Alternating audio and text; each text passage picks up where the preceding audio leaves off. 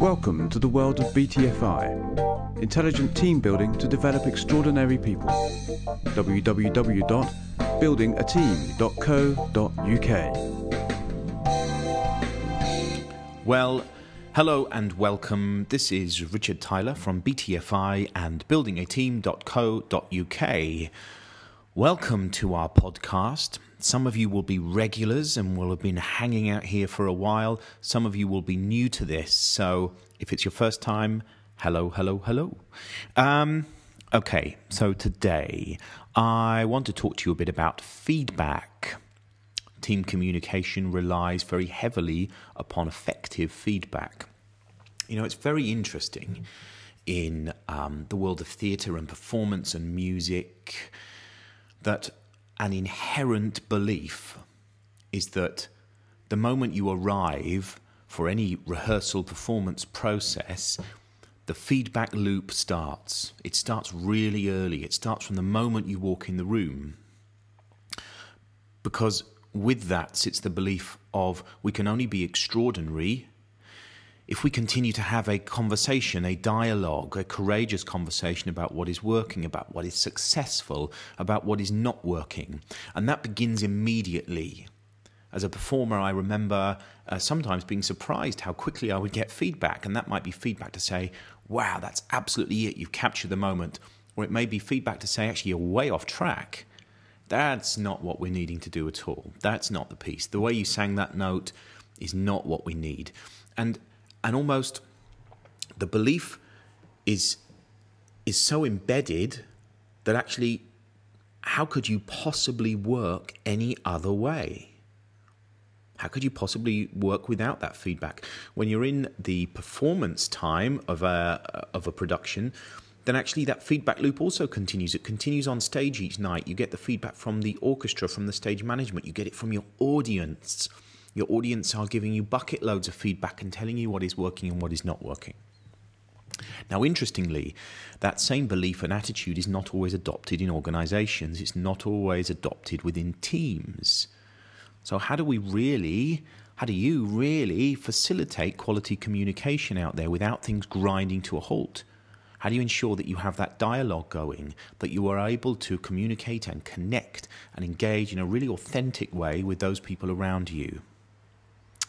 So, I just wanted to share with you a few steps that I think are real simple steps to having extraordinary team communication, how to feedback well. I want to keep them really, really simple. The first one is choose your battles.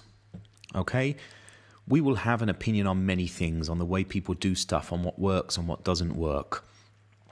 And that doesn't mean that we need to be relaying everything to people all the time. Certainly not if we think that that might in any way uh, be uncomfortable for the person to receive and therefore create some kind of battle to go on. That doesn't mean we need to ignore things either. It means choose really carefully where you want to embark on giving feedback. Have a really clear sense about what your intention is. Know the reason for giving it. What is the purpose for your giving that feedback? Do you know what? If you're giving feedback simply because you're pissed off, that is probably not a good enough reason. Sorry if you're under 18 and you just heard me say the word pissed. Sorry. Anyway, if you're over 18, great. Um, if you're giving it because you're pissed off, that's not a good enough way. Think about, think about in order that the feedback lands, that the message lands, that is taken seriously, consider it, think it through. Choose to give the feedback if it is the right thing to do. If you're in any doubt, then just hold back, reflect on that, consider it. Second piece is don't judge. Okay? Keep feedback judgment free. This is not about judging the person, is not about judging who they are. I was always taught, you know, give feedback based on the behavior, not on the identity of the person. So Let's not start giving feedback to people about them being terrible. You are terrible. You are terrible at your job. Make feedback really specific about what it is that the person needs to work on.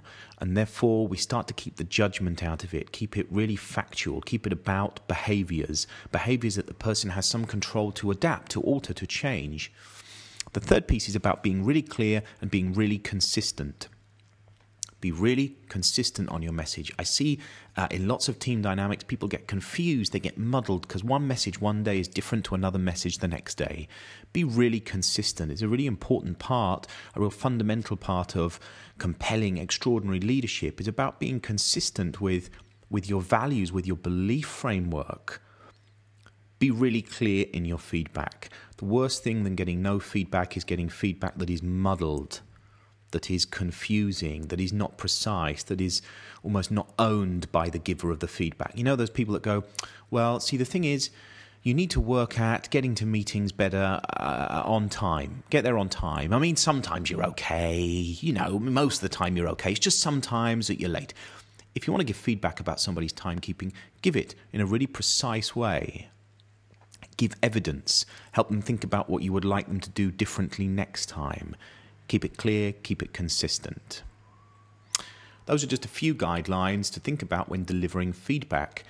Um, as I say, in theatre, in the world of music, in the world of performance, it is a basic. We almost don't consider it because we just know it's going to happen. In organizations, I think we have a little way to go where it becomes the norm, where that dialogue is comfortable, courageous, and we can give it and own it well, and actually that we are able to receive it well too that's it for today. Thank you for coming along and listening again. Sorry about using the word pissed, in case you're upset about that. I've just used it again. Um, tune in again next time. There's more blogs to listen to, more podcasts. There's a whole series of videos up on the YouTube channel. Have a look around the site, buildingateam.co.uk. Tons of stuff for you to read. Please get in touch with us. You can do that via the, the uh, contact us page on the website. Send us an email give us a ring, drop in and say hello. Um, look forward to hearing from you and seeing you again next time. Bye for now.